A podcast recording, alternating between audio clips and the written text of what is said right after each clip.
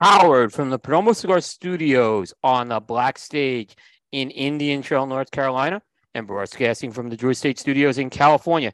It's episode two hundred sixty-eight of the Primetime Show. Tonight, we welcome back Justo Eiroa of J R E Tobacco Company as our special guest. And as always, the Primetime Show is sponsored by Saga Cigars. De Los Reyes introduced another chapter of the saga, the Saga Soles. Soles is a Spanish word that means leisure after work, in the spirit of the standing idea of owning your own journey and making your own saga. Saga Soles is the perfect companion to enrich those moments of choice, making them truly yours.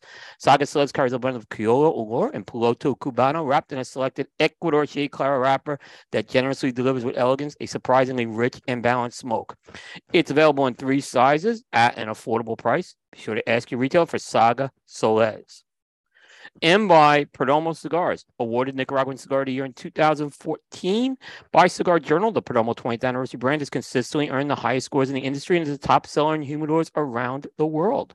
The Perdomo twentieth Anniversary blend requires tobaccos that have been carefully hand-selected and are well-aged for a minimum of eight years. The Perdomo twentieth Anniversary offers in three distinct wrappers: a smooth, creamy Ecuadorian Connecticut, a rich, earthy Cuban seed Nicaraguan Sungrown, and a dark, oily Cuban seed Nicaragua Maduro. Combining these beautifully bourbon barrel-aged wrappers with thick, high-priming binder and filler tobaccos gives each blend a balanced complexity with layers of rich flavors and smooth, elegant aromas. Perdomo Cigar is a family-owned and operated company. It's headquartered in Miami, Florida, with manufacturing and agricultural facilities in Esteli, Nicaragua. Perdomo's highly acclaimed cigar brands include the Perdomo Double-Aged twelve-year Vintage, Perdomo twentieth Anniversary, Perdomo Reserve tenth Anniversary line, Perdomo Habano Bourbon Barrel Aged, Perdomo Lot twenty-three, Perdomo Mensa seventy, and many more. For great tasting notes and pairing information, check out the Perdomo website at w w w dot perdomo cigars dot com. I want to mention Cavalier Genève Cigars. Cavalier Cigars, smoke gold and stay gold. Join the inner circle. Follow Cavalier Cigars on their Instagram page at Cavalier underscore Cigars and on Facebook at Cavalier Genève Cigars. That's Genève, G E N E V E. Visit your local tobacconist and join the movement that is Cavalier Cigars. They're consistently regarded by cigar lovers everywhere highly, as well as high ratings from the cigar industry press. Again, follow them on Instagram at Cavalier underscore Cigars because they do some very unique giveaways throughout the whole year. Cavalier Skulls, smoke gold, and stay gold. And of course, by J R E Tobacco.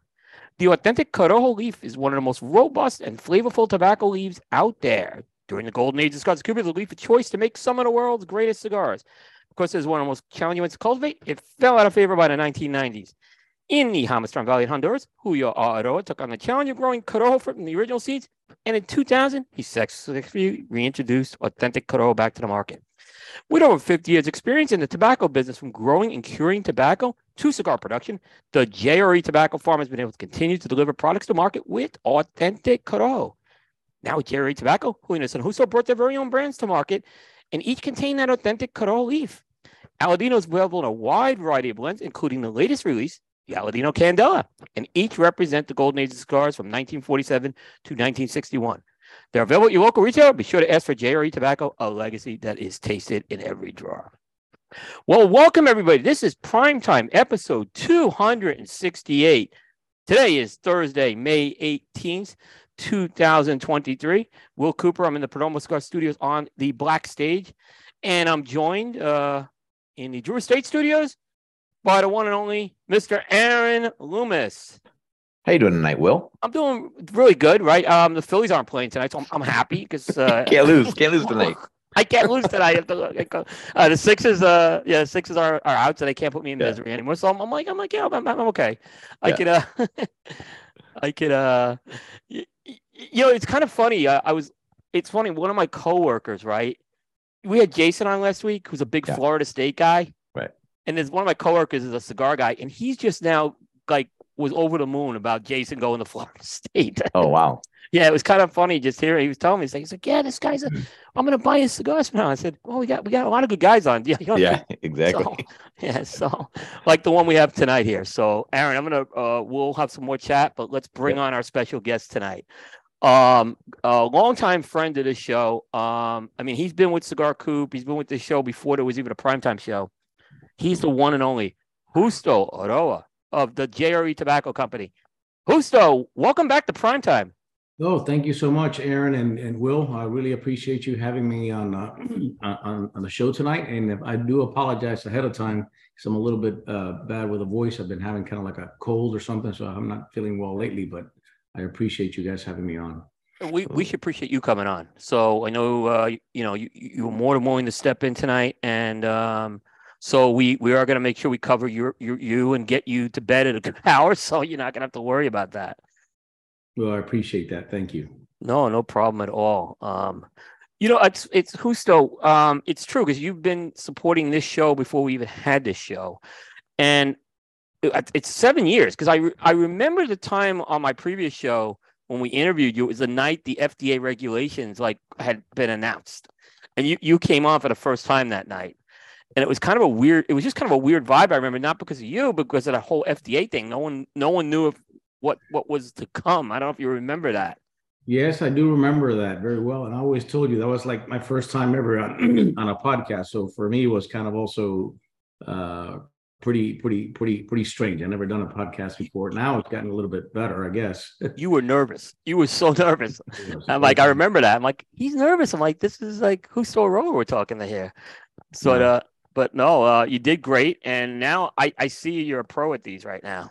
Well, not not that I'm a pro, but you know, you get more used to it. You, you know, pro yeah. is what like you guys are. You know, Aaron and, and you are pros. I'm not a pro.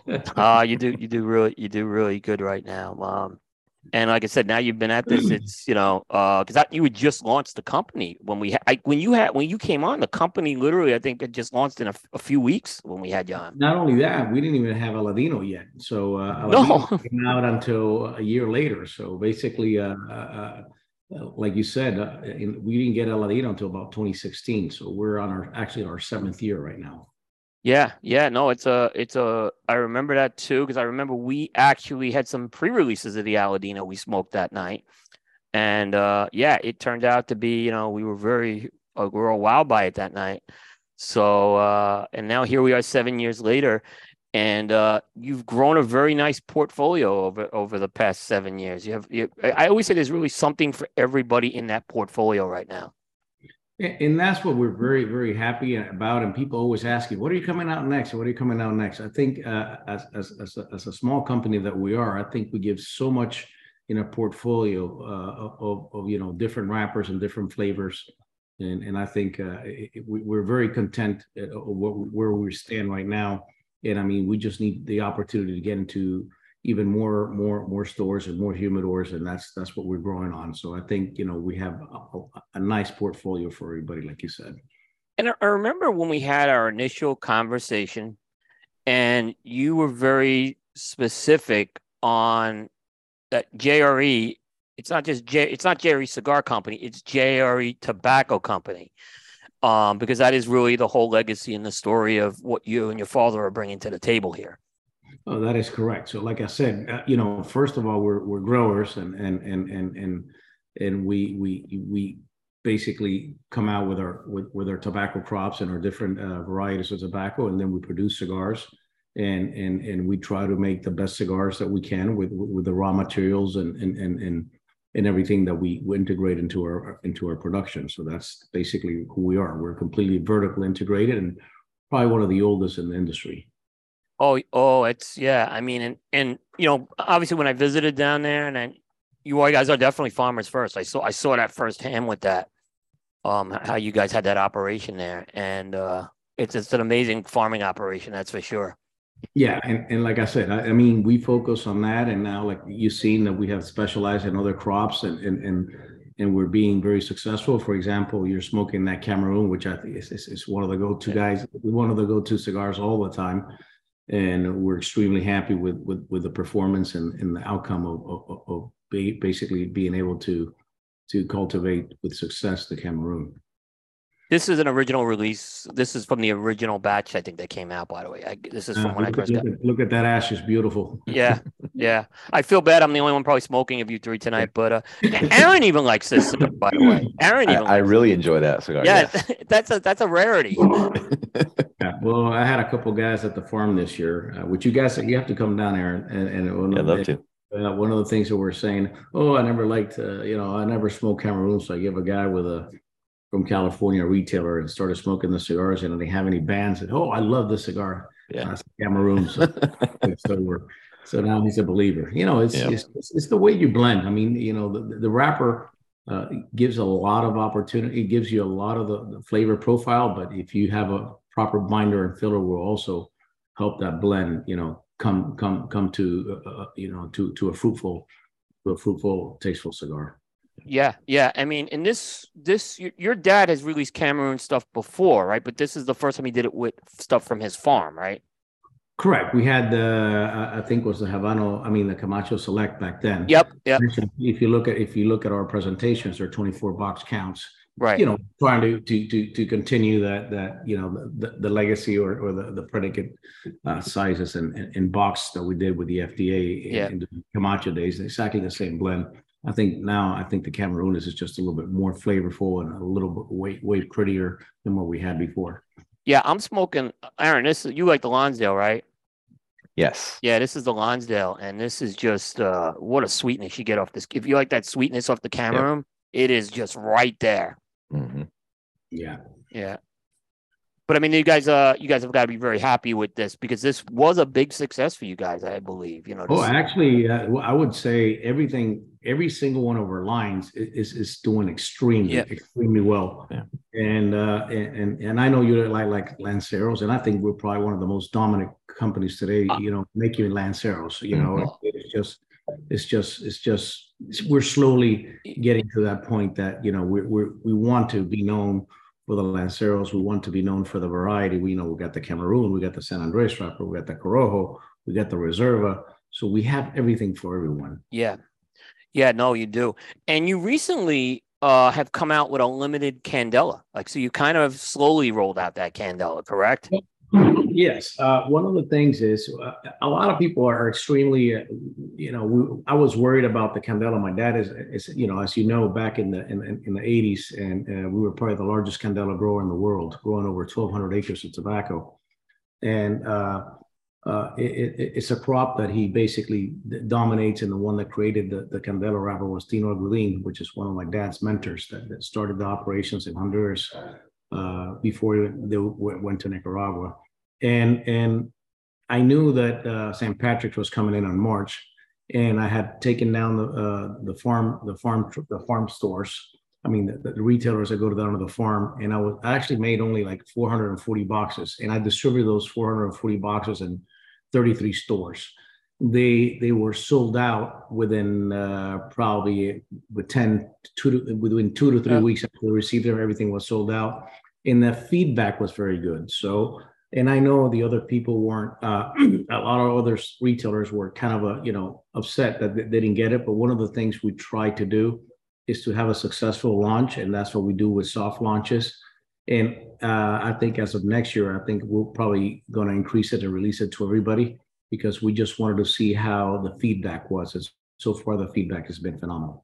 I I remember you gave me one. I was down in the office last year. You were a little nervous. I remember you were a little nervous about this release. You like, you know, you wanted it to be right. I think your dad was the one who wanted to release it, if I'm not mistaken. Yeah, yeah. He was he was pushing. Oh, let's let's start doing yeah. it. Let's do it slowly. Let's let's get it rolling.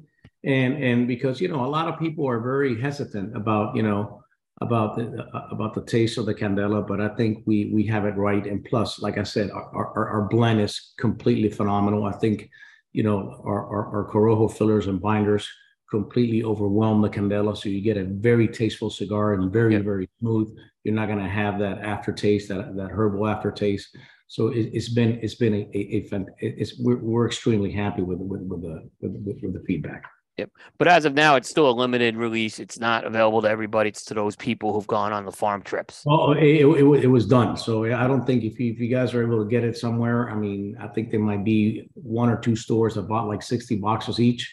They might have one, I think, is uh, uh, the Vault in, in in in Austin, Texas, and, and also okay. uh, the La Wasto store in, in, in Pittsburgh, Pennsylvania, and in in, in, in Greensboro, Pennsylvania. Yep. I don't know if they have any left, because I know uh, they, they went through a lot of them, and, and people have been ordering them through throughout the different uh, places. So I don't know if there's any any any any any Candelas left. Yeah, the um, uh, I, I think we got I got mine from uh, Blue Smoke Dallas.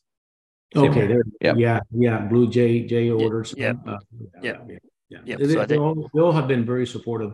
As soon as the product came out, you know, they were a little bit hesitant, but you know, the response has been really, really, really, really, really positive.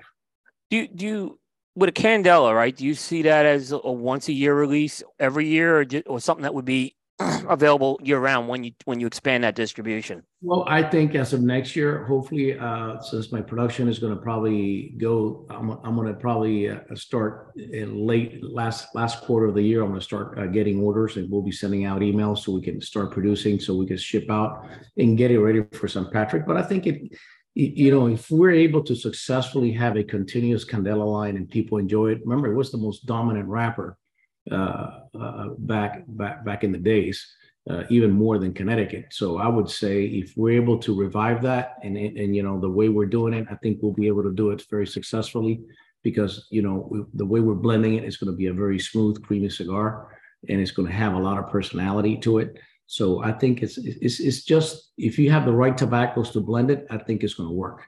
So, uh, not sure if it's going to be available full time, but um, you know, but my my my my objective is to increase the the the, the, the availability for next year, in, in, you know, in, in a significant way.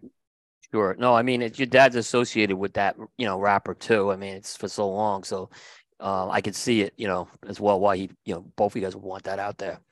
Yeah, yeah, he does. He really enjoys it. He, you know, he's he's an innovator.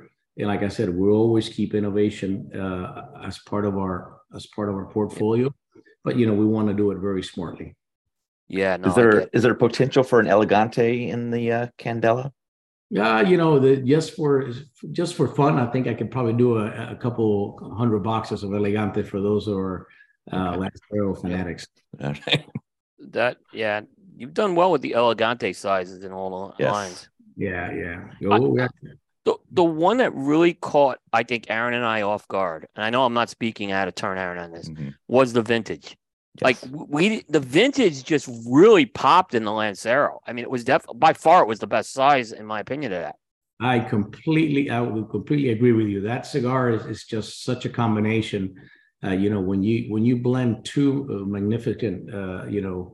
Uh, Uh, tobaccos, the Corojo and the Habano, it just pops. I'm telling you, it, it's one yeah. of the most flavorful cigars. That's for me. I, that's it, it, believe it or not. I mean, it's that all of them are really, really, really good. It depends the the mood of the day right. that you're in. So you know, maybe if it's late afternoon, the Lancero vintage is going to do me a little bit better. But if it's yeah. early, in, in you know, in the morning, I might do, I might do the the, the how do you call it the the. the Cameroon or the regular Corojo, they're all they're all really really really well rounded off. They're you know yeah. even, even the Maduro is, is it sells extremely well. Yeah, the uh, like I said, that's that's a rounded one in the Maduro, so it's pretty cool to smoke, fun to smoke that. Mm-hmm, excuse me. Yeah. You have a there's a size that's in the portfolio, Justo. Um, I don't know if there's any more backstory. It's that Queen's Perfecto size, which I really like that size. Because it's a smaller Perfecto, and it gives you like it gives you all the fun of a Perfecto, and it's not a huge smoke. Is there any backstory with that size related to your dad on, on that? Uh, abs- absolutely. Uh, the Queen's the Queen's Vitola was the, the best selling Vitola that he had when he bought Perfecto Garcia. So the Perfecto had the Queen's uh, Vitola. It was the most sold uh, uh, uh, Vitola that he had in the factory. So for him, he says, I like the Queens. Actually, he had those molds made specially by by them, and I also made a Perfecto in, in a Gordo, which I haven't released yet. So that might be something that I could have uh, fun with in the future. So that's oh, wow. that's a hidden size that I have there that I can probably do something, you know, like a special yep. special release or something like that. Yeah, no, it's a, it's like I said, so you, you did it in, I know it's in the Connecticut and the Cameroon, both those. Yes, that it's yeah. actually a, it's actually a forty-six by five yeah. and a quarter. It yeah. actually fits perfectly in the in, in the Robusto box. It's kind of like a like a like a thinner Robusto. It's just a wonderful size. That, that's what I love about really, that size. Yeah, people really like that. I think in both in the Connecticut and the Cameroon, they're they're wolves very solid Vitolas. It's very smokable. They're yeah. around seven dollars each, so it's it's a very very affordable. It's a very, very accessible uh, lineup that I that I have in, in, in with the with the Queens. Nice, nice. Um, you know, there's um, we mentioned, you know, obviously the brand, you have a lot going on with the brand. Um, I know from talking to you and, and for over the years, you know, the, the farm and the tobacco, that that's a lot. That's obviously the, the lifeblood. And I think in the last couple of years, you guys have really started to step out of not just making J R E cigars, but now you've been partnering with some key, with some key partners out here. Um, I think the one I definitely would like to talk about, uh, you and I talked a little about it this afternoon, Justo, the Punch. I mean, that's a huge project that you guys took on this year. Uh, well, we're we're very happy. We also, uh, you know, the first project that we actually leaned on was uh, uh, the one that we did with, uh, well, with the Oliva cigars. Oh, Oliva uh, too. I forgot about that one too. Yeah, yeah, that's, yeah. Well, Oliva yeah. was our first project. Yeah. And, uh, you know, my dad had a very close relationship with Ron De Reyes, one of his best yep. friends. Uh, he used to go and drink rum with him almost yep. every Friday, and he would cook uh, arroz con pollo. And he would make two or three different types of uh, arroz con pollo for him, and they, would, they, they, were, they were really close friends.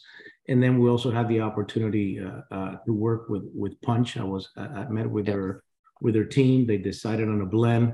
And, and for us, it's, it's very important because, you know, It, it gives us the opportunity to showcase, you know, the, the tobaccos that we have, our capability of manufacturing, and actually start growing, you know, now the, the operation of, of, of, of manufacturing cigars, and also guaranteeing, you know, a good quality, uh, you know, to, to the brands that we that we team up with. So for us, it's very important. And, you know, they're, they're, they're brands that I think uh, bring a lot of prestige uh, to to our to, to, to, to teaming up with them. And, and there's a historical tie with both of them to Honduras. You know, uh, you know, the Cubaliados, obviously, that, that's, a, that's um, you know, that was made in Honduras many years ago. And, of course, Punch is a brand known where they do the majority of their production out of Honduras. So, I mean, there's a there's a key story as far as that goes. Absolutely. And like I said, they're they're they're wonderful companies to work with. Those guys, those guys are, you know, very focused, and they, they really uh, it, it's a really a joy. And my dad is very excited to to contribute to to to to the to the legacy of those brands. Yeah, Justin, I talked to Justin a lot, and he he had told he didn't tell me anything, just so you know, because he didn't tell me anything. But he did tell me he visited the farm. He was like, and he's raving about the farm. He's like, and I told him I was there too. So, um. I said, well, what are you doing down there? And he's like, you know, he doesn't answer me at that point. So, it's, well, you um, know, I had everybody at the factory. We were manufacturing the cigars, and we had all the packaging and everything there when all the all the retailers were, and nobody knew that I was making the, the cigars for them. So we keep that, you know. Yeah, yeah. So it was it, it was good. So when, you know, when it came out, I said, hey, what were you doing? Well, you guys were there, and you must have tried the cigars, but but I never told you what they were. Right. So we keep that now that it's out in the open, you know, it's, it's you know, it's, we feel very proud of, yeah. of, of all the feedback that is, is happening on both brands. So, so both right. brands are doing really, really well. So, uh, yeah. I, you know, I'm super happy. And as far as the factory goes, that's probably expanded the amount of capacity you've needed in that factory. Oh, um, oh, absolutely. I think our, you know, since you saw us the first time, you know, we're probably, and when you saw us, we were probably around fifteen hundred cigars. Now we're, yep. we're our, our goal is to probably get to fifteen thousand, twenty thousand cigars right. this year. Yeah. yeah. I mean, you were making, uh, you know, Al- Aladino, TataScan, Rancho Lunas, and you just started with, I mean, literally just started with Aladino. Basically, um, we're starting with, we've probably had, what, five pairs? Not something right. like that. Yeah. Yeah. yeah, yeah. But, yeah. Uh, uh, you know, these lines that you've taken on for uh, for Oliva and for uh, Punch, yeah. these right. are regular production lines. So they're not like one and done limited you guys are doing here. So there's an ongoing production. Well, there is, there's going to be a, a limitation on what we could, we, we, we sure, one, sure. Of things, one of the things that we do want to uh, also, uh, uh, stresses that, you know, even though it's going to be regular production, uh, you know, we want to keep it so that we always keep consistency and quality. Right. It, it's very important. Right. I think you're building a brand. It's very important to to to keep that parameter of quality and consistency, uh, you know, at, at, at, at best. So I think, you know, we're we're completely aligned with both companies in in in the vision that, you know, we want to build something that is is durable. Yeah. What, how did these how did these projects come about? Was it, did you guys go to them and pitch something? Did they come to you and pitch something? How did they both come about? I'm kind of curious on that. Well, we we we we have good relationships with with, with both companies. I mean, uh, we we have uh, sold raw materials to to to to Oliva, and uh, you know, they're they're they're they're very aggressive in their growth pattern. They they actually uh, had the opportunity. We have uh, made a good friendship with them. And then with Justin, we also have good friendship with him. Uh, you know, he's he's always been uh, yep. somebody who always liked our tobacco. He's always been a great supporter of Aldino. He's always uh, introducing me to uh, uh, people about, about, you know, that, you know, uh, to so I can meet retailers and stuff like that. So he's always been, you know, very, very friendly and a good friend uh, supporting us. And the opportunity uh, presented to speak with, you know, Chris uh, Tarr and, and, and And, and develop a project. So it, it was, it, you know, it's it's been slowly meeting the people in the industry and and and, and getting to know, you know, that, that we have that uh, the, the tobacco, the, the capability, and and and most important, the the the, the ability and and and and and the right materials to to, to make a, a a brand have a a, a noticeable change. Yep. Yep. Uh, like I said, I think uh, you know, again, that packaging on the Punch is real, really. Uh... The packaging is absolutely beautiful. They yeah. did a fantastic job. They yeah. did a good job on that. Yeah, they yeah. did a good. I gotta, I gotta give it good to Justin. We, we, by the way, we we pick on Justin all the time. I'm sure Justin wasn't involved in the packaging. Right, it was, it was somebody else. Well, I, gotta you, I gotta tell you, that packaging is just beautiful. Yeah. I, I gotta tell him to help me build some packaging for myself. uh, but, but, but we're getting there. Ours is a lot, lot simpler, but that yeah. ours is very outstanding. Yep. Well, here's how it works. If the if the cigar is really, really good, right, it's going to be all your dad and you, right? But if the cigar is bad, we're going to blame Justin. So you have nothing. Uh, you know what? I, I, I, he's got to take credit. He's been he's been really supportive, and and he's no, we been, get him. We get him a lot. Yeah. Yeah. Yeah. Yeah. He's, we, uh, yeah. we really do. Uh no. So, you know, there's some. You know, Aladino's really become the the workhorse brand for you, right? What what's the status as far as Rancho Luna and TataScan right now? Are they, are they still well, in TataScan, production? Believe it or not, TataScan is doing extremely, extremely well. You know, okay. there is a huge market for for for for sweet tips. Yep. So TataScan is doing really, really well, really well. Uh-huh. Uh, um, the other thing is uh, that I am refocusing. Also, I'm probably rebranding Rancho, but Aladino has grown so much, and I also have you know the the, the other private label projects. Uh, that, you know, I needed to commit to.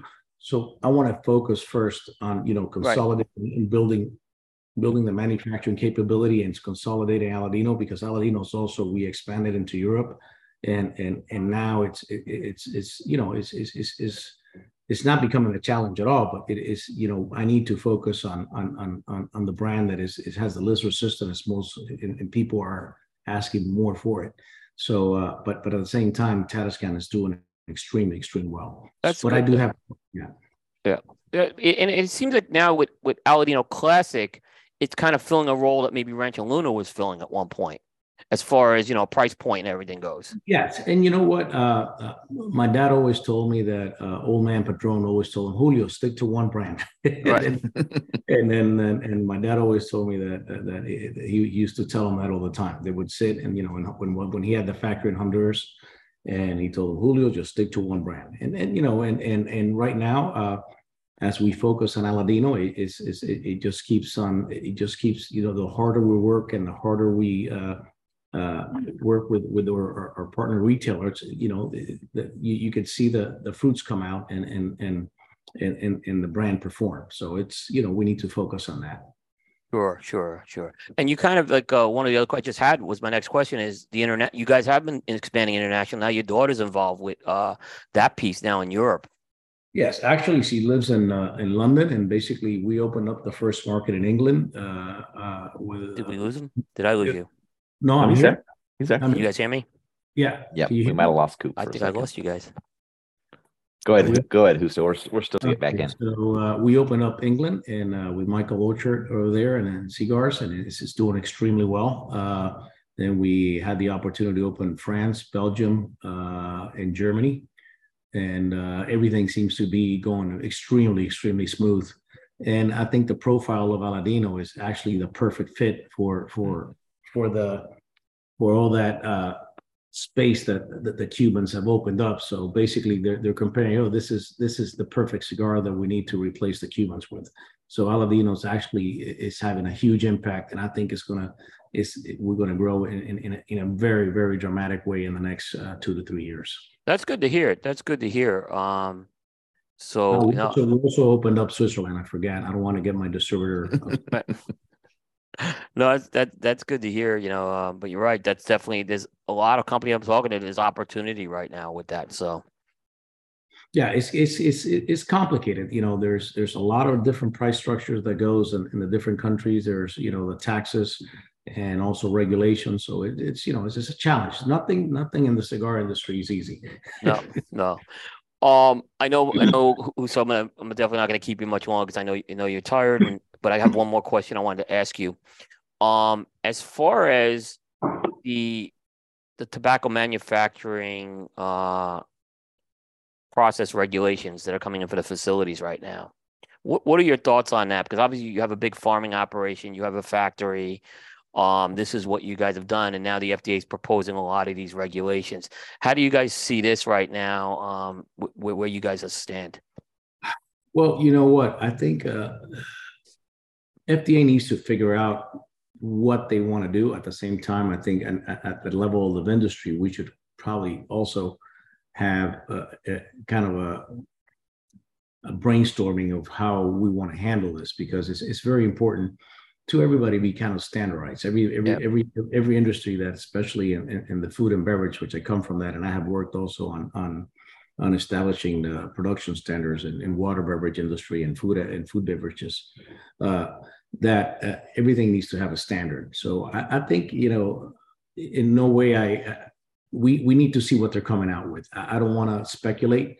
Uh-huh. But, you know, in in our case, we we we and I'm sure that most manufacturers are going to be focusing on, you know, keeping everything tidy and cleanness, and, you know, have the, you know, the proper uh, manufacturing environment.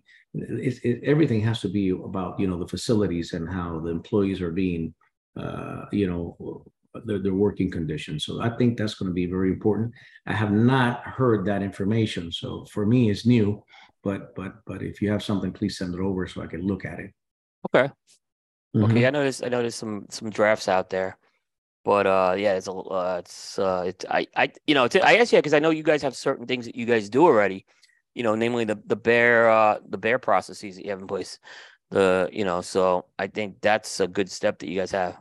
Well, even during the COVID uh, uh, process, we were basically probably one of the first factories that was out running, you know, in Honduras, because we had all the protocols. Yeah. So when they came to inspect us, I think we were, you know, basically we were able to run without an issue. Yeah.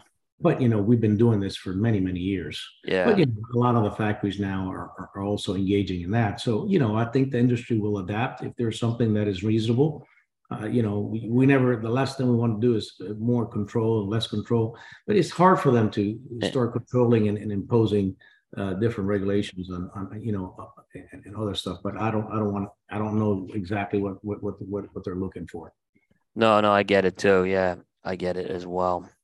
Uh, I remember when we went to the farm and the factory, I mean, we had to be sprayed down and everything before we walked on there. The car was sprayed down. So you guys were just doing that stuff seven, eight years ago, you know, uh, as well. So, I mean, it's been, I think, yeah, it's been, it's been doing, it's been, it's been, it's been there for many, many years. So yeah. For it's standard procedure. So it's, yeah, it's very standard procedure for you guys. Well, yeah. And it was painless too. It wasn't really a painful thing to go through. It was rather quick, but yeah, you guys are getting used to it and, you know, yeah. having your, your, your procedures and, yep. and standards being yep. followed, you know, yep. once you get used to it, it's, like when you, you're a cadet and, and you know, in, in a military school, you get up and you make your bed every day and you shine your shoes. Yep. You know, you, you get used to it.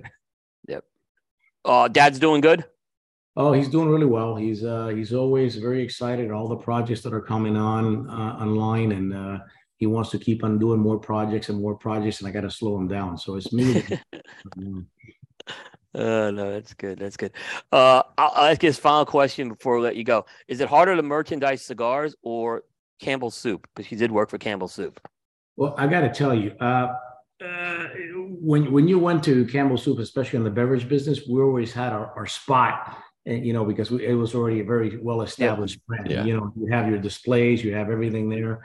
And when you go into a cigar store, it's much harder. You got to, you know, sometimes not all the stores have, you know, those blocks of, of, of displays. So you have to go in and, you know, work the displays and ask the retail owner, hey, you give me the opportunity to, you know, to move our product or fix our shelf. So it's, it's, it's, it's a lot harder. You know, when, when you go to a chain store, normally they have a planogram that they use across all the, all the stores and, yep. you know, And here, you know, there's, you know, over three thousand stores, and each one is, you know, it's got their own, their own thing going. So it's, it's, it's, it's a little bit tougher. I, I bet. I bet. Yeah. I would agree. And I, that, I, I, that would be how I thought about it too. So, yeah. all right. Yeah. Uh, Aaron, anything else for Justo before we let nope. him get to the rest? Yeah, you covered that. We, we should just let him go. Yeah. Justo, we're going to let you go. Um, not that we want to let you go, but you need some rest. Uh, so, um, we will have you back for sure. Like I said, we'll have you back when we do the, the, the, the uh, preview for the trade show and everything. Mm-hmm. So get some rest. Thanks for everything. Good night to you guys, and really appreciate it. Always enjoy being with you, Aaron. Have a good night, and good, you're gonna have some vacation off with your, you know, by yourself. That's right. And Will, uh, great to see you. And yeah, um, thank thank you again for doing this. We we appreciate it. Thank you so much. Yep, we'll uh, see you right. in July. Take care, Justo. Thank you. Bye. That's Justo Eiroa of J R E Tobacco. Um, I skipped the I skipped the cattle baron question. He wasn't feeling good tonight, and I think yep. getting him to think about a burger and everything just wasn't going to happen. So there, yep. there's no cattle baron question for our guest tonight. Yeah, I just wasn't going to do that. Um, now I am going to do the uh, the ties that bind question with you. Okay. Okay. I already know the answer. I just looked at the at the names. I already know the answer. I think you know it now because I yep. dropped something in there, okay? I would have gotten it anyway, though. So okay, you would have gotten it. I, yeah. You, okay, okay, let's see if you get it. But let's see if you All get right. it, okay? So for yeah. our audience, uh, this is uh, the Ties That Bind question brought to you by Tobacco Area U S A, makers of iconic brands such as Monte Cristo, Romeo Julieta, H. Upman, and Aging Room. Tobacco Area U S A, great things are happening here. So there's three things I name. Mm-hmm. Um, the three things are um something in common, that the ties that bind them after the Springsteen song. Yep. And uh for our audience, okay, I dropped a hint in the show of this, okay? You had to listen, but I think Aaron, like I said, Aaron got the same. So these are three things, and they're actually kind of a little specific to Justo. That's why I kind of said this. So yep. the first thing is mushroom. Yep. The second thing is celery. Mm-hmm. And the third thing is chicken. Yeah. So I can I can stall a little bit just so the audience can yeah, take, take a couple seconds to think about it. And think about it. Figure out what they want. Mushroom. Yes.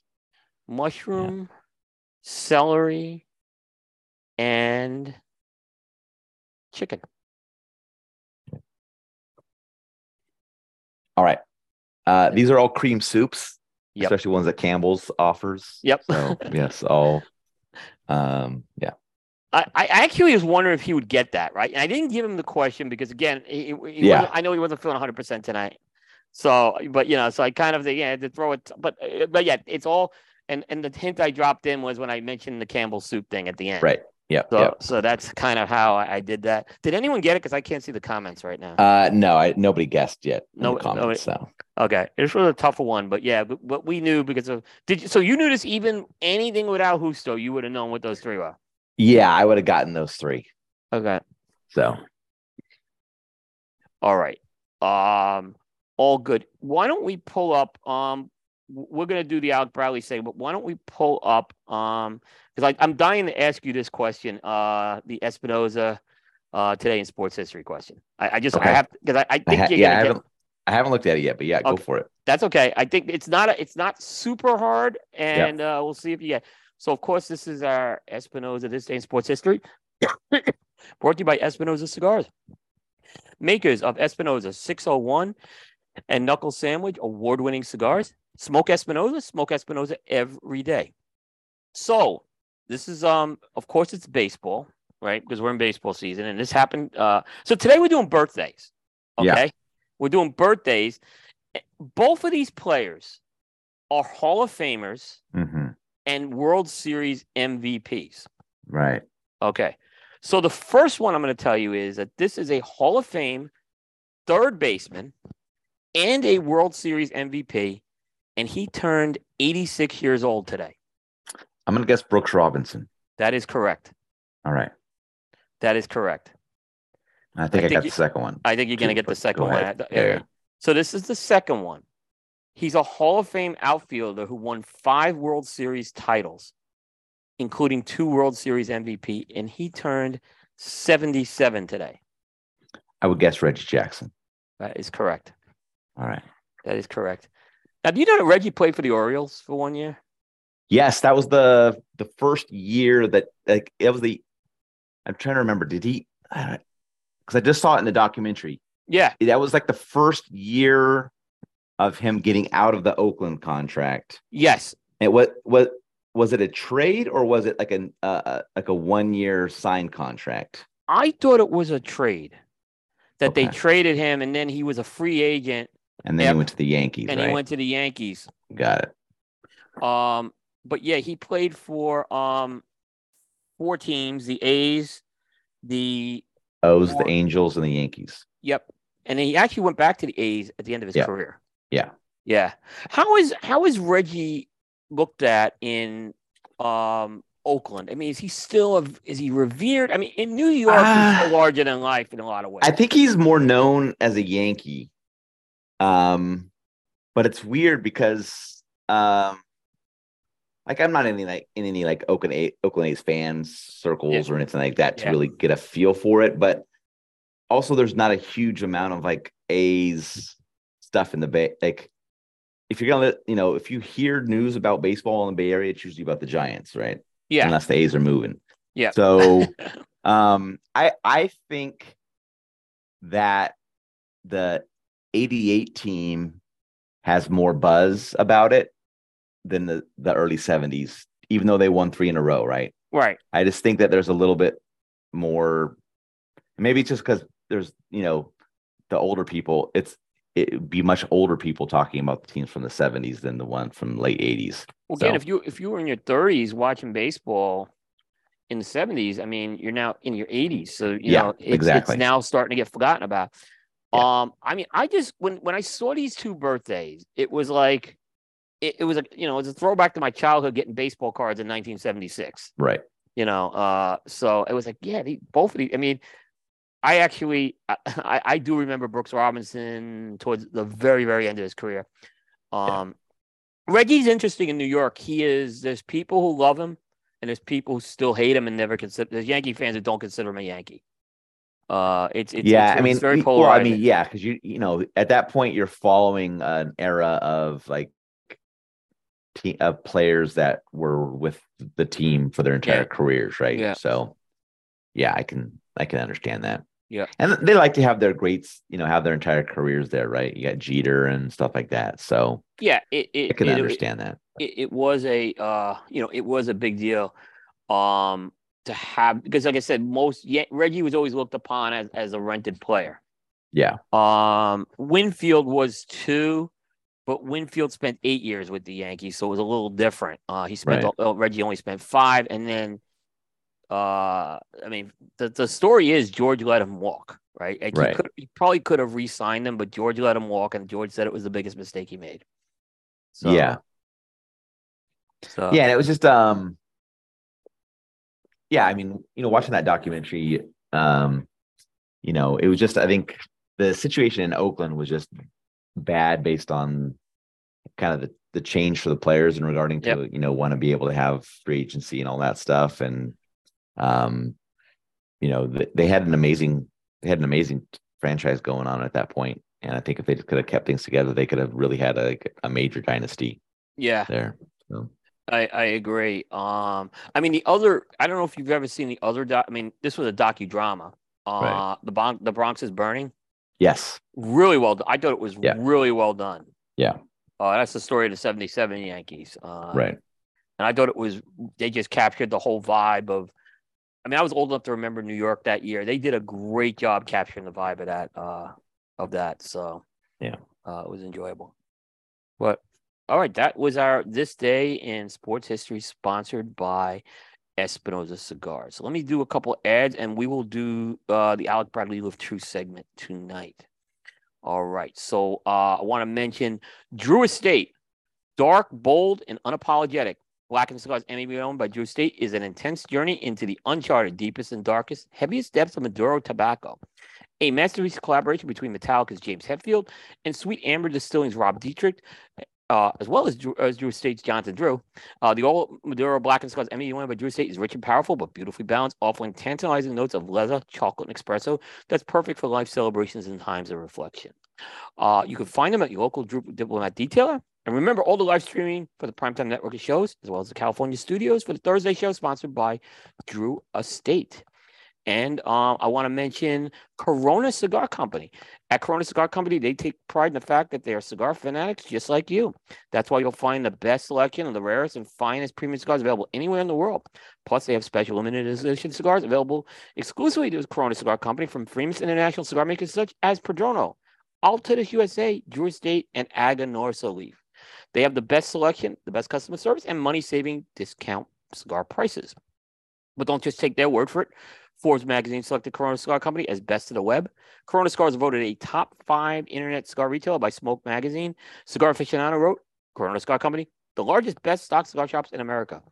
You can place an order online at their website or visit one of Corona's four Central Florida cigar superstores and cigar bars and see for yourself why Corona Cigar Company is the ultimate cigar experience.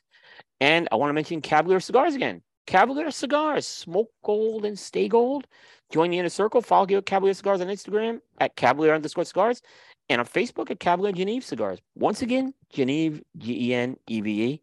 Visit your local tobacconist and join the movement that is Cavalier Cigars. They're consistently regarded by cigar lovers everywhere, as well as high ratings by the cigar industry press. Follow them again at Cavalier underscore cigars on Instagram because they do some very unique giveaways throughout the whole year. Cavalier Cigars, smoke gold and stay gold. And finally, uh, we want to mention, uh, we're going to get into our Alec Bradley Live True segment, sponsored by Alec Bradley. five hundred cigars are set afire in this country every minute, a staggering statistic. Wait, that's a good thing. All those folks are relaxing with a fine cigar. The problem is, a lot of those cigars aren't worth remembering. They're just plain forgettable. That's why you should pick up an Alec Bradley cigar. You'll taste that baby and say, mm-hmm, I'll remember you, Alec Bradley. Learn more at alec bradley dot com. So originally, Aaron, I was going to do some like soup related stuff tonight with, with Justo, but we're going to kind of change it up here. Okay. All right. So, um, you know that there's there was a whole brouhaha that I kind of fanned some flames with Abe this week on on on snack foods. Okay. Yep. yep. With Cracker Jack, right? And we are Cracker Jack fans. Uh, yes. with, with the baseball team, just so you know. I'm not going to fan of. I, I pissed Abe off enough for a lifetime. I had a lot of fun. By the way, he really wasn't mad at me, right? But right, he right, loves right. he loves going at it. Just so you know. Yeah. But, okay. but there was a point where I started getting the messages. Like, right. so I, I messaged Dave. I said, "Hey, look, I'm I'm I'm having fun with this with you." But he's like, "No, it's, it, this is all love here." So he's like, "Yeah." yeah. So, but but yeah, it's uh, it's it's it's interesting because Ben goes to a game and he um he starts holding up the bag of Cracker Jack. I guess it was right. Cracker Jill's, I think. He had yeah, that. yeah. So, so my questions I wanted to talk about, first I want to talk about like ballpark food, and yep. then we'll kind of turn it a little maybe to, to eating, eating in the ballpark and then maybe eating outside the ballpark. Okay. Um, I don't know if that's something you guys do in California as much as tailgating mm-hmm. at baseball games because of where the stadium is. Yeah, there uh, in San Francisco, I'm not aware of it because there is really not parking there. Right. It's very much a uh, in the city ballpark. Yep. Um, so it's very much public transit uh, accessible. Um, so I don't think that there's any tailgating in San Francisco. In Oakland, completely different story. Uh, it's a big tailgating okay. community in Oakland. That goes back um, to the yeah. That goes back, I guess, too. I mean, because you also have to remember the so the stadium houses the outdoor stadium and the indoor arena as well. So you had the you had the Raiders and the A's playing in the outdoor stadium, and you had the Warriors uh, concerts. Uh, you know, anything else that you do in an indoor arena, so monster trucks or you know ice capades, whatever it is. So yeah, huge parking area, Raider games, A's games, huge huge tailgating community. I I never have really participated in that. Um, just a couple times. Um, It, I guess that's fine to do. Um, I've just never been kind of in that mode where I was going to games where I just had a bunch of time on my hands. So, um, you know, I, I'm more of a let's let me get there an hour before the game, and I'm I'm fine with that. I don't need to spend an entire day. So it's interesting because in Philly, the setup is the stadium and the arena is is almost identical, except there's two stadiums now. It used to be right. one. Where it used to be the Spectrum and yep. the Vet were like and are near each other. Now they have Citizens Bank Park and the Link, which is still pretty close to um, the arena. So mm-hmm. it, it is a similar type of thing. New York's a completely different animal in that, you know, you have Yankee Stadium. Yankee Stadium, there's really no tailgate whatsoever. Right. Uh, the old Shea Stadium had it along with um, Citi Field, but they have more. And definitely the Meadowlands, uh, which is now, you know, the home of MetLife Stadium. Mm-hmm. Uh, it was always a good t- – so when what happened, what we did, we would go to, we would go up to the stadium every week. Okay. Whether we had a ticket or not have a ticket.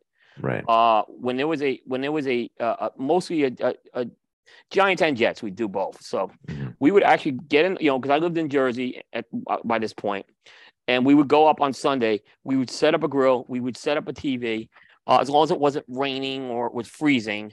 Mm-hmm. And we would make a whole day in the parking lot, even though we didn't have a ticket. Yeah. And it was ten bucks. And it was like, we just, it, it became a tradition. We, I mean, we, the food was incredible. Yeah. Um, and then sometimes we went to the game, we would, same thing. We get, we get to like eight thirty in the morning for a one o'clock game. And then we would, after the game, stay another two hours because you couldn't get out of there. Right. nine eleven changed all that. Yeah. That ended with nine eleven because you had to have a ticket to get into the parking lot. So that, that was unfortunately what happened with that. Right. So that kind of ended what was like a like about a twelve year tradition um, of doing that. Yeah. Yeah. So, but uh, that's interesting. Yeah. So it's I think the uh, the San Francisco Oakland thing is very similar to like the uh, I guess you could say Yankee Stadium and Citi Field, but more so even the uh, because tailgating is still big at MetLife. Uh, probably now they charge fifty bucks to park there. Right. Yeah. Yeah. So uh, interesting. Okay. So we're we're in the ballpark right now. Yeah. Is there a, do you eat in the ballpark? I mean, do you not eat at the ballpark? Because, you know, yeah. ballpark, ba- I think baseball food has got something special over everything else, in my opinion. Yeah. For me, baseball games, definitely, I, any sporting events are definitely eating in the stadium. I yeah. mean, um, it's just, I think that's part of the, part of the experience. So, I mean, I guess if I had season tickets, maybe I would do things a little differently because Uh, at least in Oakland, you can bring whatever you want in. Um, you can't bring glass or aluminum cans. Uh, you can bring plastic bottles of yeah. soda, water. You could bring you could bring your own peanuts. You could bring your own Cracker Jack. You can bring pretty much anything that fits in a backpack. So you could just do that if you wanted to. But I, you know, I go. I don't go that frequently, so it's an experience in there. And for me, uh, usually a hot dog is going to happen at, at some point during the game, right? And then from there, it's going to be kind of a, a feeling out of what uh, what else is going on uh, to see if I want to try something else. Um, but going to have, you know, some peanuts for sure to eat through the, throughout the game. Uh, maybe some sunflower seeds. Uh, maybe some Cracker Jack. Um, those are the, those would be the staples, right? For me. Yeah, yeah. I mean, so it was always very basic for me um, for a long time. It was like hot dog, a soda, I mean, a beer, um, mm. nothing. I mean, pretzel. Pretzel was always a big thing, at least mm-hmm. it, where I was. It, it was those types of things where, you know, you get that. And they would come to your seat so yep. you wouldn't have to wait online at the concession stand. It was, it wasn't. But then when Citizens, I was still living up in the Northeast when Citizens Bank Park got built, it became very different. Yeah. Um You had uh, Bull's Barbecue, which was literally Greg Lozinski was there cooking. Yeah. Like Greg Lozinski was actually there cooking and very accessible. Yeah. Talk to everybody. I mean, and it was really good. You go down there and you get, you get food. And it wasn't cheap even back then, but, right. but it was, it was pretty cool. It was part of the experience. And, and suddenly for the first time I was like, when Citizens Bank Park opened, I was no longer in my, I used to be the guy in my seat for nine innings. Yeah. I wasn't, It, suddenly that just didn't happen. I, it's good and bad. I still like the idea of sitting in the seat for nine innings. Yes. At a game. Yeah. I prefer that myself. Were you a guy who kept score? No.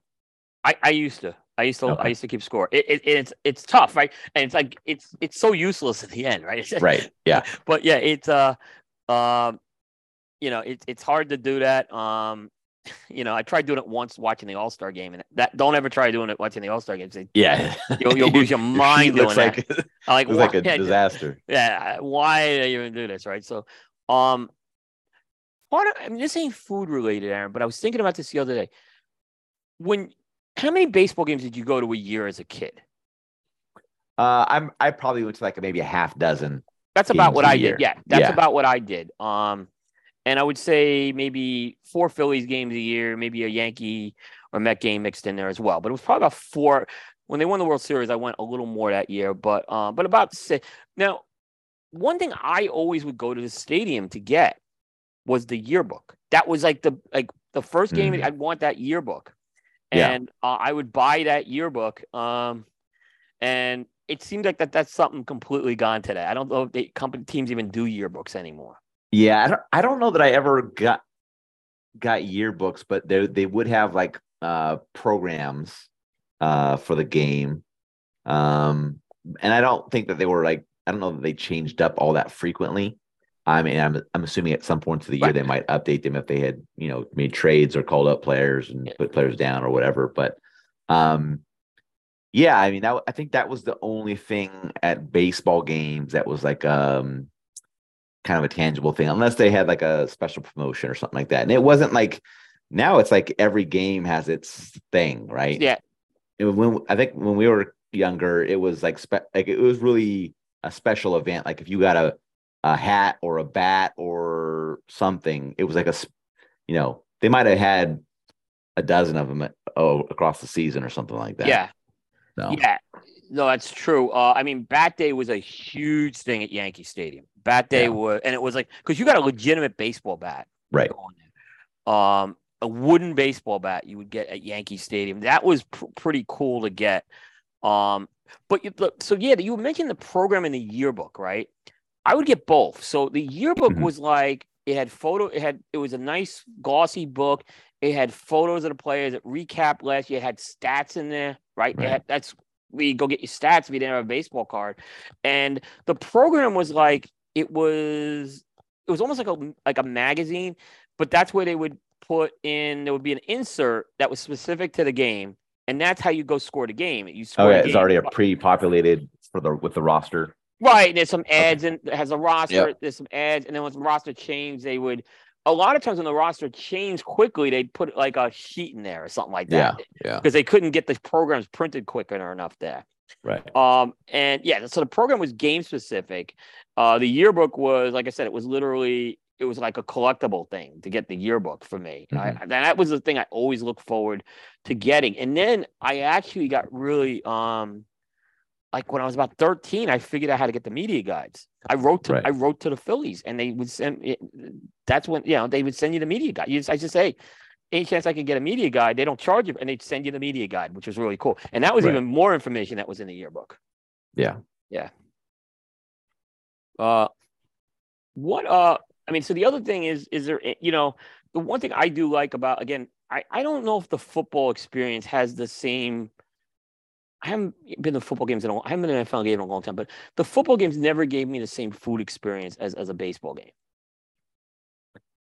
Yeah. Um, I've only been to like three, I think three football games yeah. in my life. Um, and uh, it's just, I don't see the uh, excitement of being at the football game in person. I'd yeah. much rather watch it on T V. I yeah. want to see what's going on, know what's going on, all that stuff. And I just don't, I can't get that being at a stadium. I don't feel like. No, I don't either. And it's a little different with, with, because baseball, you do have the innings, right? Yeah. Now football, you have the T V timeouts, right? Right. Like it's like there's people get angry if you got up in the middle of a, of a down series. Let's put it like that. Yeah. yeah they yeah. didn't want you getting up in the middle of a down. So it was a little right. tougher. And they had, as a result, at least this is a, and folks who maybe are watching, correct me, but I always thought there were less uh, concession vendors that would come around for a football game because of that. Yeah. I, I really couldn't probably say much on yeah. that because I don't, I don't know. Um. Yeah. But it was hard to tell that because, again, the, the N F L teams, by the time I went, were playing it. They weren't playing at the same stadiums as the baseball in New York. Right. Yeah. yeah. Now, I'll ask this question because you've been probably to more baseball games. I have the, the bad thing about living in Charlotte is I, I don't get to Major League. I haven't been to Major League Baseball game in a while, right? So yeah. Uh, we do have minor league baseball. It's great to go to. Um, the Charlotte Knights are a fun team to go to. Mm-hmm. Um, so, but my question, so it's been a little while since I've been to baseball games.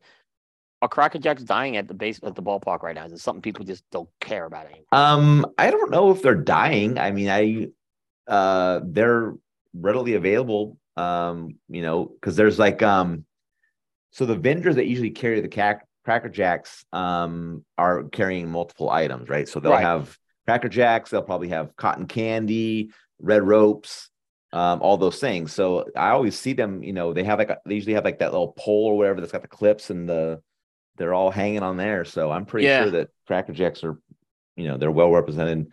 Um, the last game I went to, uh, I took my daughter, uh, you know, in Oakland, you have your pretty much your choice of seats. And um, if you use some of those kind of last minute uh, ticket uh apps uh even the really good seats are at really good prices. So like they have these um they have this one section um that are um like movie theater seats, and they have a T V, and they have like a nice, like you have like a whole row of like gap to you in this little counter in front of you, and there's a T V down below, so you can see the, you can see the game on the T V or watch it, and like you're you're still on the field level seats, um but it's uh you know, all you can eat food for free, all that stuff. Oh, so wow. we went there, and when you, they usher you to your seat, they give you a bag of Cracker Jack, and they give you a bag of, bag of peanuts for each person. Oh, so wow. Cracker Cracker Jacks were there, and okay. you use the app on your phone to place your order. They bring the food to your seat. It's all. It's all. It was beautiful, and it was like forty dollars a ticket. That that's good. That's good. Nice deal. Yeah, I mean, I could have sit, sat closer, but it would have been five or ten dollars more, and I would have had to pay for all the food. So I was like, nah, I'll just take this and I'm not so pay for anything that. else the rest of the night. Yep. yeah, yep, yep, yeah. Yeah. I haven't, like I said, I, I should have looked to see if the Charlotte Knights have something like that. I bet they I bet they do. Yeah, I'm sure they have like a luxury section or something yeah. like that where they do those kinds of fun things. Yeah. It's, yep. it's pretty cool. Yeah, that's cool. That's cool as well.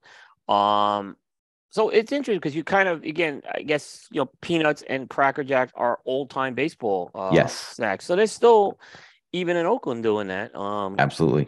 Yep. So, so uh, I, I don't know. I don't know what they're doing on the other end of the bet. You could tell me bet. I don't know if Cap was brought in like veggie, veggie sticks or something, but uh, uh, I'm sure there is. But this is another topic I guess to talk about is just each ballpark has its, has a few things or one thing that yeah. is special to them, right? So yeah. um, I took a I took like a baseball tour in like two thousand four on the East Coast, where I kind of visited ten stadiums like two weeks. Uh huh. Um, and that was a fun thing. It was like checking out like what was special about, you know, at each place. So right.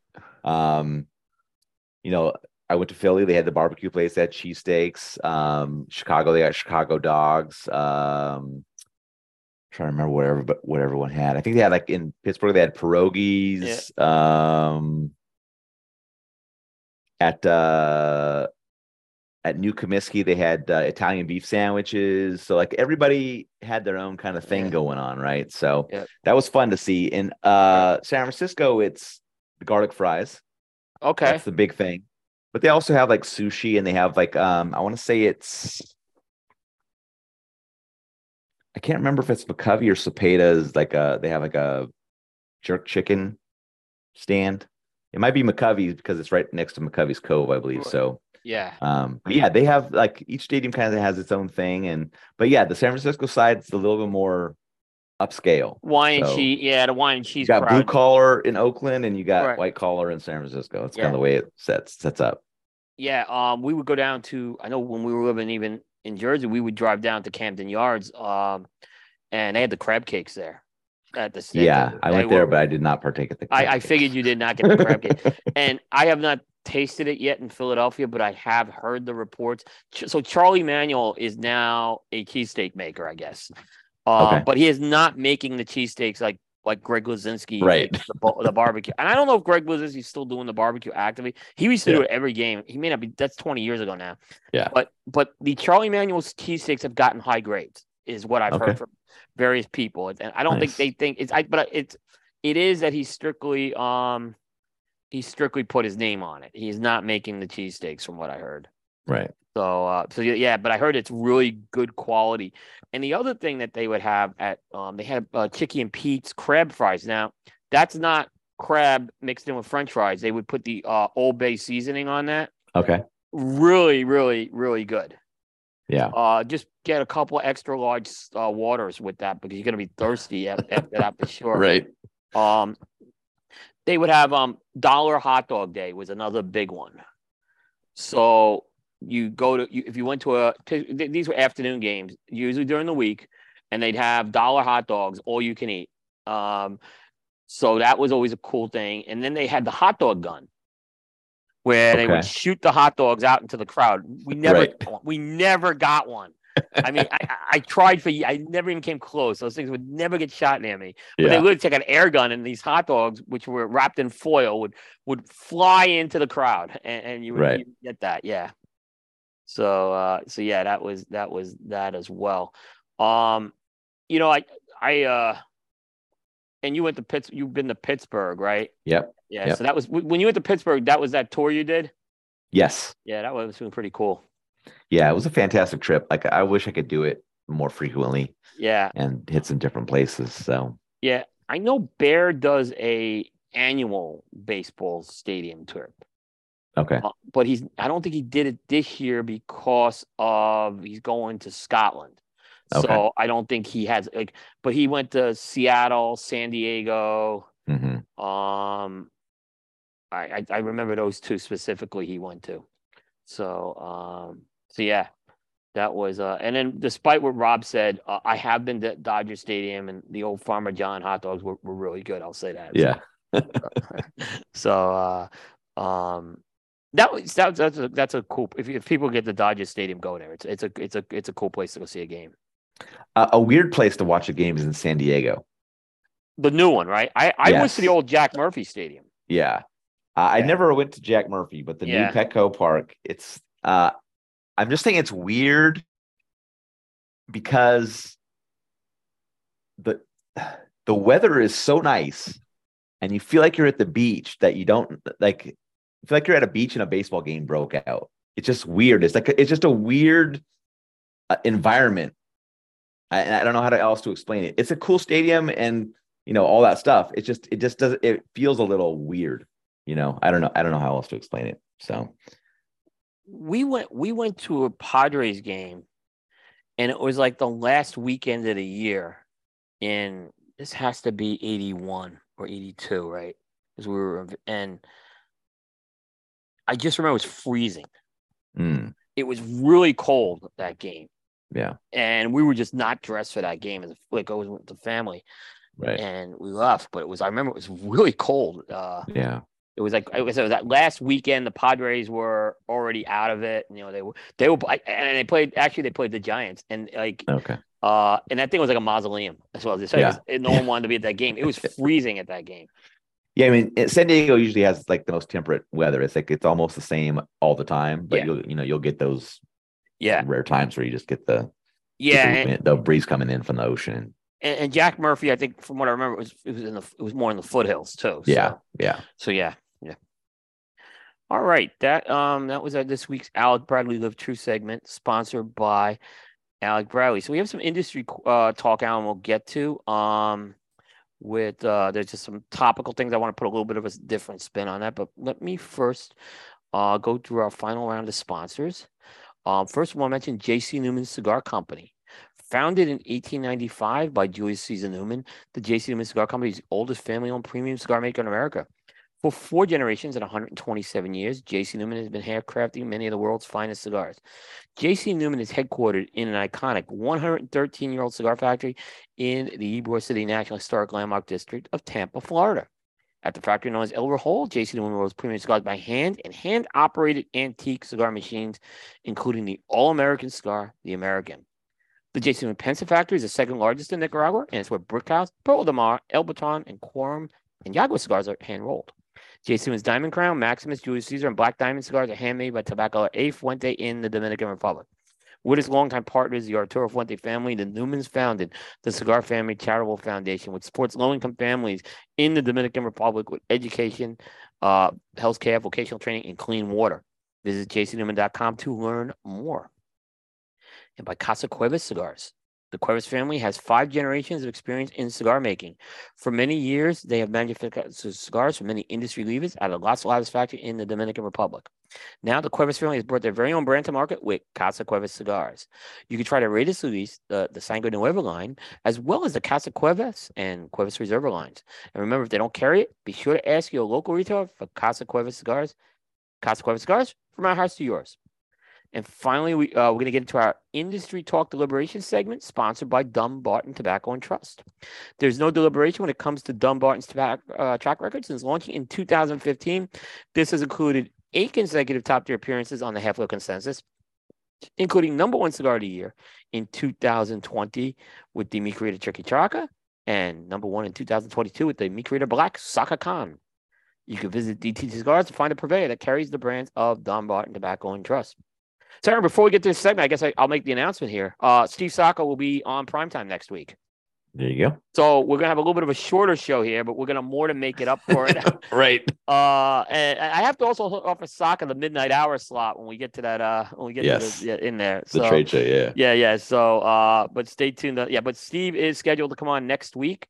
So uh, we will, um, I'm sure it's going to be an entertaining and long show. So. Yep. So, uh, all right. So, Aaron, I, there's a few things like news items. We maybe some of these we've talked about, like in the chat we have, mm-hmm. um, and maybe some of these we haven't, right? So, I, I picked, um, I picked four things I picked, right? And they're all they're all kind of product related, but I want to maybe just kind of get some thoughts. I have some specific thoughts I wanted to ask your opinion on with some of these. So, the first one is this Asylum Sensorium cigar. Mm-hmm. It is a new ultra premium Asylum cigar. Uh, there's going to be two sizes. One is going to sell for fifty dollars, and the other one is going to sell for sixty dollars. Mm-hmm. So I think one is a eleven eighteen size, and the other one I want to say it's a six by sixty, right? Um, yes. What do you think about hearing this announcement here about this one, first of all, and then we get into some specifics. Um, I thought it was interesting that they went for such a premium high price point. Um, I want to say that I think the highest, and you correct me if I'm wrong, the highest priced Asylum previously was the Dragon's Milk. It might have been, uh, okay. or the or the seven, eight, nine, tens. It, it's either one of those two. The Dragon's okay. Milk was not a cheap cigar. I remember I bought a carton of those things. Right. Yeah. So I guess it's, it's interesting that they went for such a, a premium, um, at, and maybe I just didn't read enough about it, but I don't know. I'm not sure I'm clear on what's causing the demand for such a high price point. Okay, so let's. I'll tell you what. The, I'll tell you what they have in here. Um, okay. So according to what they have is um, they and I didn't ask Justo about this. I was going to ask him about it, but we had a shorter show. Yeah, I was curious to see if he could talk about because it's coming from the farm, right? Mm-hmm. Uh, they have a crop that they're growing called Pinarino. Mm-hmm. Um, and according to uh, what Christian Roy says, his, his father uh, got some of those seeds from Cuba and he grew them in Hamistan. Um, and he's been working on this seed for a long time, but he hadn't grown it uh, in over forty years. Okay. Um, and anytime they, they tried to grow it, they had blue mold problems. So it was susceptible to everything. But they finally, I guess, you know, with a lot of things they're doing on the farm, they're able to use this right now and uh, in the in the blend. So it's like there's okay. this so peanut, unique, yeah, unique tobacco. Pinarino in there, right? Yeah. yeah um, okay. Now, like I said, there's, there's two sizes. There's an Ascend eighteen, A S E N. That's eleven eighteen, and there's an Ascend sixty, like I said.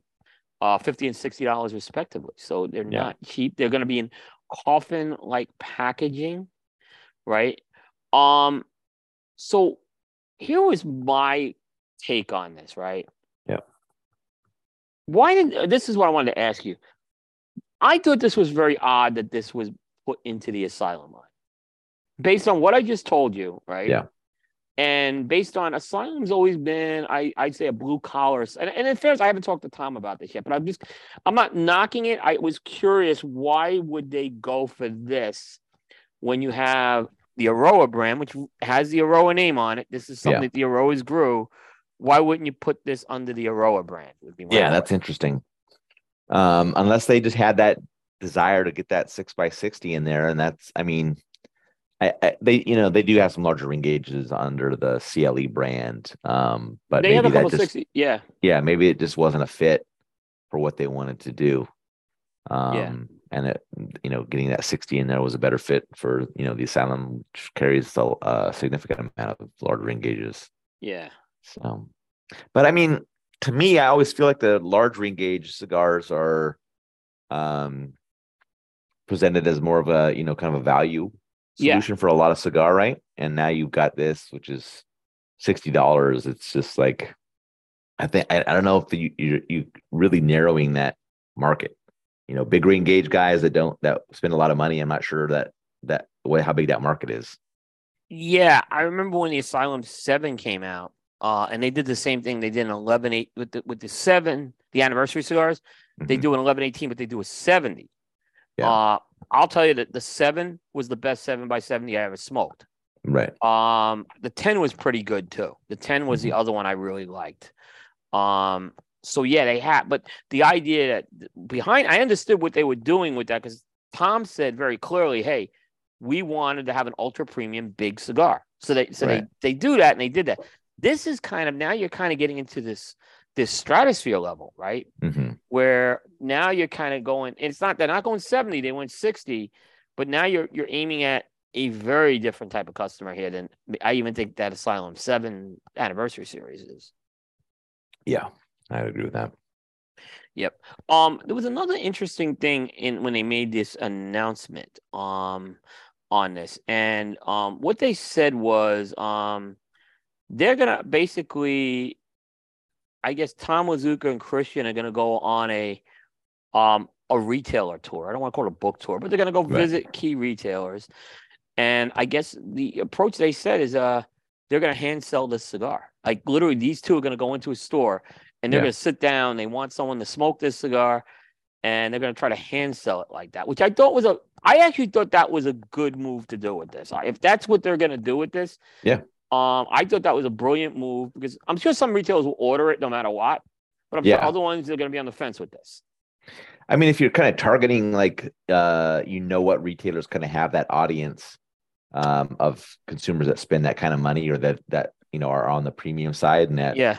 Um, you know, having them in house will move that product. Um, then yeah, I could see that, because I think if you get into that, if you get into that space, you shake hands with somebody that has the money to, to yeah. buy those on a regular basis. You get them to buy them, and then you get them when they come back. You don't need to be there when they come back, right? Yeah. If they're interested in it, they, you know, you you made them feel good, all that kind of stuff. Then maybe that maybe that works for them, and they sell, you know.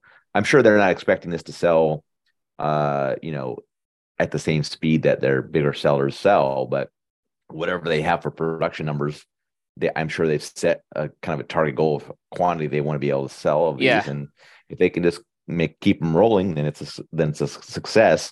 They'll just have to determine at the end, you know, was the cost of uh, you know, travel and our time to do this right. worthwhile to, you know, for what you got back. So yeah. Yeah, and like I see this cigar based on what they're doing, like, and this goes back to what Justo said, probably limited production. They're, they're not going to be mass producing these cigars, and uh, if they'll see if it's something that these retailers will order every year. Yeah, yeah. So that is supposed to be hitting. I mean, I want to smoke this thing. I know it's like I know you and I have been saying enough with these high priced cigars. I'm, I'm, yeah. I guess I'm already curious enough where I'm going to smoke this. Right. Well, I mean, you know, you, you want to try this unique tobacco. So uh, just seeing, you know, yeah. obviously I would go for the eleven eighteen. Just I like that shape. Yeah. I'm not into big into the six I would go. sixty. I would even go with the eleven eighteen. They're good. Yeah. I mean, I don't know how much of that to, special tobacco is in the six by sixty. So that make I don't know, you know. Yeah. It, so. Yeah. I don't. Like I said, this is these are questions I have.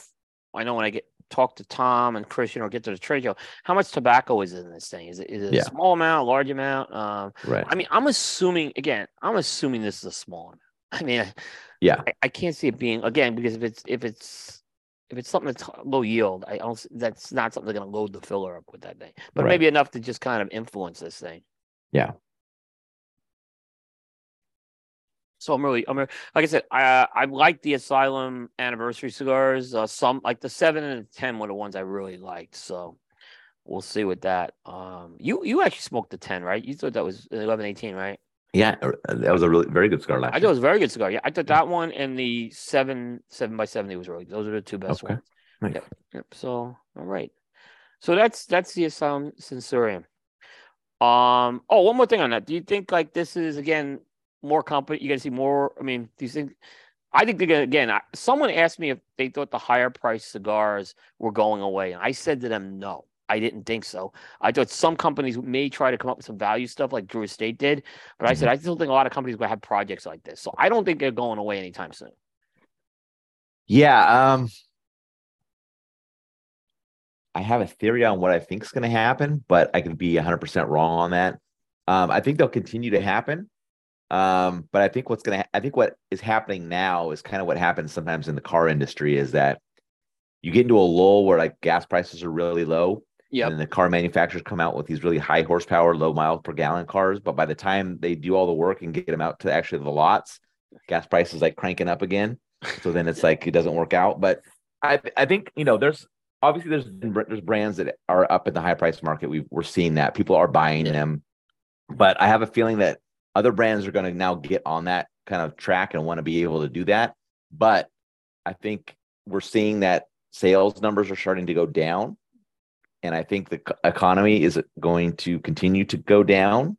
And I think we're st- still in this weird part of the economy where, you know, the pandemic's over and people want to get out and spend money, but I think people's jobs are going to be starting to come under fire and they're not going to have the money. So yeah. I think the money's going to run out and people are going to be sitting on some of these high priced cigars.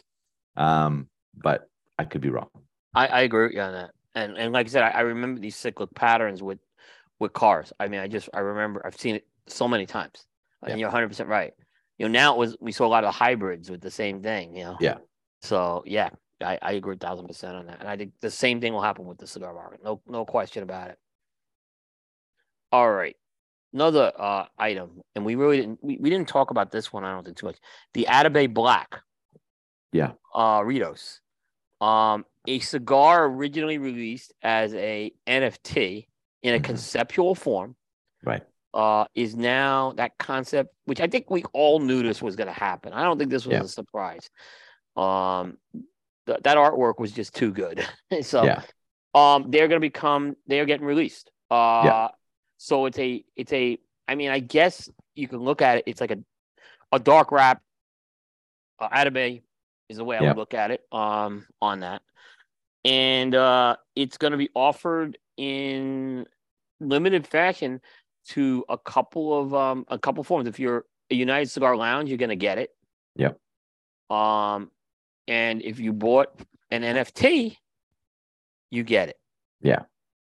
So first, I, at first, I guess, you know, what do you think of that? Is because I think now I thought that was a very interesting angle that they did. If you bought the N F T, now you have the right to buy this. Yeah, I mean, I think this kind of follows a bit in the footsteps of what L F D had done, right? You had to That's buy. The, you were too. basically buying the rights to be right. able to get this cigar, which I think is smart because.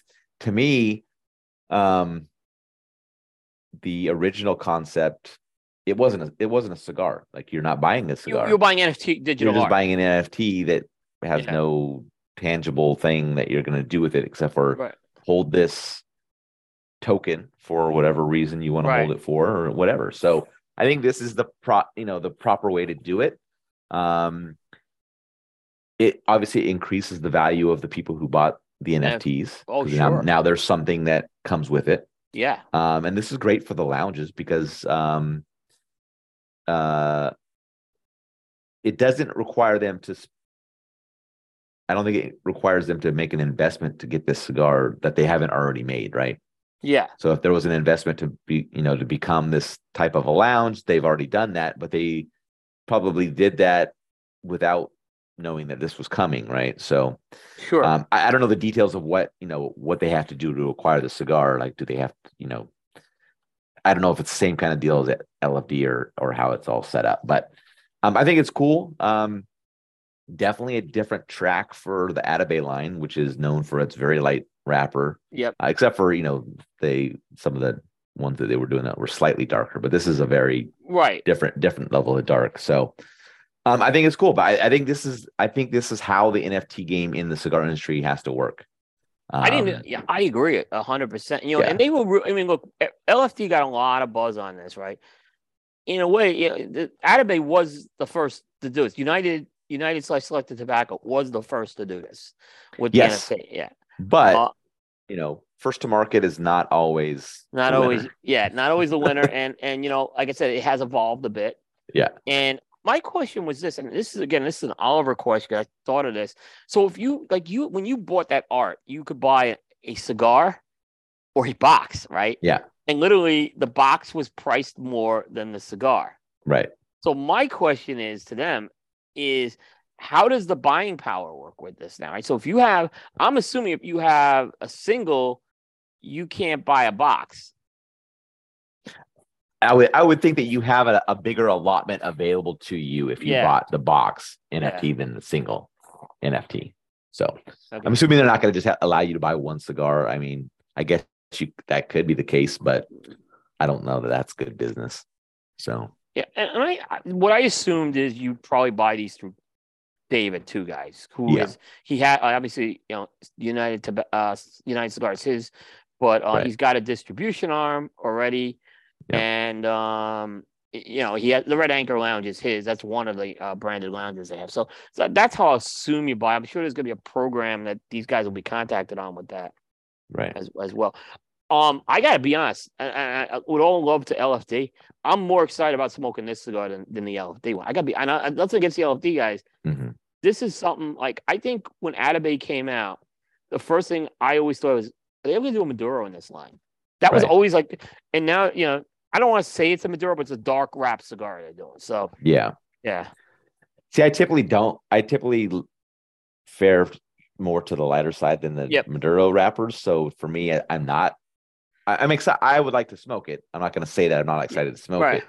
It's just, I'm not like beating down the door saying, I got to have this because it's a Maduro kind of a thing. So, um, yeah.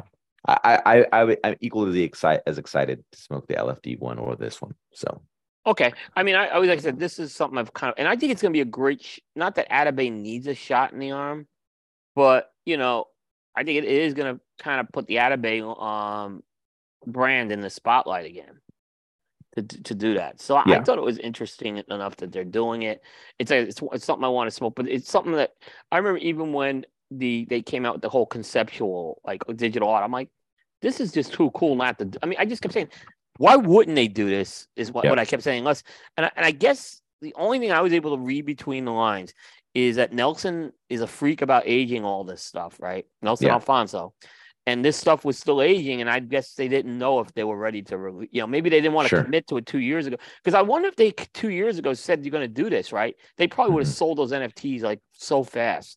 Yeah. But that, that's the only reason I could think of why they didn't do this two years ago. Right, right, right. And the other thing is, I don't know what these things are going to be priced at. I don't think yeah. the pricing was announced for this yet. Right, so, yeah. So agreed. You may be looking at like a seventy-five dollars cigar. Don't be surprised. Yeah. I'm not, don't quote me on it, but yeah. Yeah. But, you know, you may be, I, I assume this is going to be more expensive than an Atabay. I mean, there's, Correct. Just, there's no that's, way it's not. yeah. It's a, yeah, it's a good bet. Yeah. All right. The third thing is not a big item, but I'm kind of curious because we just had him on the show. Um, Fratello mm-hmm. has announced that they're cutting some S K Us out. Right. Um, now, we always look at cutting S K Us and, and it has, there's two schools of thought like, hey, you know, they're trimming cigars that just don't, they got to trim these cigars. They don't sell. There's no point in making them. Yeah. And, you know, others say it's kind of, um, it's not a good thing. The company's in trouble. And the other thing is, right. hey, we're getting leaner and meaner, you know, having just focus on the lines that sell. Yeah. Um, but the interesting thing was the Fratello sizes, um, that they got rid of, they got rid of one size from like their, each of the several of the core lines. So there's like a, from the Bianco, they got rid of the number one, which is a Lonsdale. From the Oro, they got rid of the Shorty, which is a like a nub size cigar. Yeah. From the Veta, they got rid of the six by sixty called the Enterprise. And from the Inverso, they got rid of the Corona Gorda, which was a five and seven eighths by forty-six. That was as different. You know what I mean? yeah. I mean, like just And I was, I, I don't, what did you make of this? I mean, did you, what was your feeling? Because I thought it was weird what they, they trimmed out in each of these lines. Like, to me, I say, all right, maybe just get rid of the Lance. I don't know. They don't have Lanceros, but maybe yeah. just get rid of the Corona Gordas. They don't sell anymore. Yeah. I mean, uh, I, I understand all of those cigars until you got to that Corona Gorda. Uh-huh. Uh, and, you know, I I don't know the sales numbers for retailers, so maybe they just maybe they say Corona Gordas don't sell, but I would think that one would be one that would be okay. But I could see getting rid of that nut, the shorty one. Uh, yeah, you know, that's the get, Connecticut. Getting rid that... of a Lonsdales are, are like Lanceros. They you know they probably don't sell all that much, right? Um, so I can understand some of those other ones, and I'm okay with it. I think it, it's fine if they if those are not selling for you. Um, there's no reason to keep producing them, have them in, in inventory, having them sitting on retailer shelves that can't sell, when they could put another box of another brand of yours in that spot. So, you know, I don't, I don't see a problem with it. I don't take it as a sign of weakness. I was, you know, I would say, you know, good for Omar to, you know, realize I, I, that it's time to, you know, trim, trim some things out. Um, you know, if you need to make room for some other stuff, um, or just to be able to focus on where you, on what makes you money. Like, you know, I, I'm not a big fan of, you know, you you needing to have seven Vitolas in a line just to no, try to, not... you know, get every get every possible smoker to be able to try it that just likes a particular size. Like, if you have if one if you have if there's one size for that cigar, just sell that one. But if you have like a, you know, a nice core of two or three Vitolas, just just go with that. Yeah, no. Um, the one I guess I really did like was that Bianco one, that Lonsdale. It was yeah. a really good cigar, right? Um, but. You know, I didn't hear anyone like, and Omar's got his following too. I didn't hear anyone like crying, oh man, this size is going away. Like with the Drew Estate stuff, there was some, you know, they even though there was stuff they trimmed that wasn't, excuse me, wasn't selling. Yeah, they had, you know, there was, there was a fan base for some mm-hmm. of this stuff. You know, some of the Swamp Thing ones. I know people who like the Swamp, like, oh man, you know, um, there were people like Underground Songwriters. So I, I think that, but I don't think in this case. It's really a bad thing um, if they're just getting rid of maybe the lowest. I, the way I kind of looked at this, he probably trimmed the lowest skewing skew in each of the lines. I mean, right. that's the only yeah. logic I could think of with that. Yeah. Um, which is, is understandable. And I think when you know the one that was a little surprising was the Enterprise at six by sixty in the Nevada. But mm-hmm. then again, I thought about maybe I don't think that's the size that the six by sixty guy's going to. Yeah. Or the blend that the six by sixty. Right. All right. All due respect, I think. It's a different type of customer there. So I understand that. I think it was, like I said, I thought it was a good move by him. And like you said, it um, it allows him to put something that sells a little better in the, in the retail space. I think it's a good message for the retailers you're sending mm-hmm. with this. Um, I think there is some good old honesty in that. Um, you know, we didn't get to this. This is one thing I wanted to hit with Justo. When when he when when they released Aladino, do you remember like they had twelve S K Us, like twelve yeah. sizes? But after that, they never did that again. They right. kept it much more manageable. Yeah. Um, and even some of those those original Aladino sizes are not in regular production anymore. I think you could still yeah. they still make some from time to time, but but yeah, you, you know, he's much more uh like streamlined that. So I, like I said, I agree. I think this was a good move by Omar. I didn't look at it as anything bad. Um, I'm sure if there's some retailer that wants a one of these sizes, you can put a special order in for them. I guess. Yeah. Yeah. Yeah. Yeah, exactly. Uh, so that was that was that one.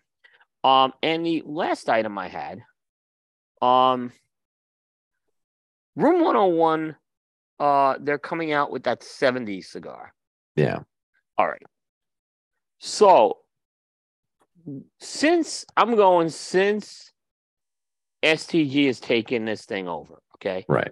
The stuff that Matt released last year, I, I'm assuming was Matt releases. Uh, I'm gonna say that was just prior to S T G Room one oh one. Yeah. So like the you know the Forest Nicaragua was and all that. Right. So since then, there's been two announcements from S T G as far as releases go that are going to be in the Matt Booth's Room one oh one era.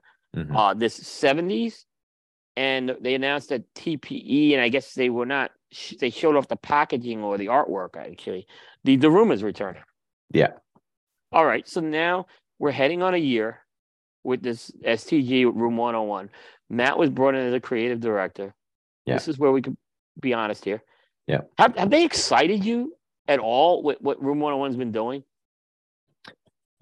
Um, no, not really, because I think I think it seems like Matt's energy has been on uh other S T G brands, right? Yeah. Um, you know, L S D, Central Panza, like those are other things that, you know, he kind of has had his hand in that I think has been the bigger things moving on.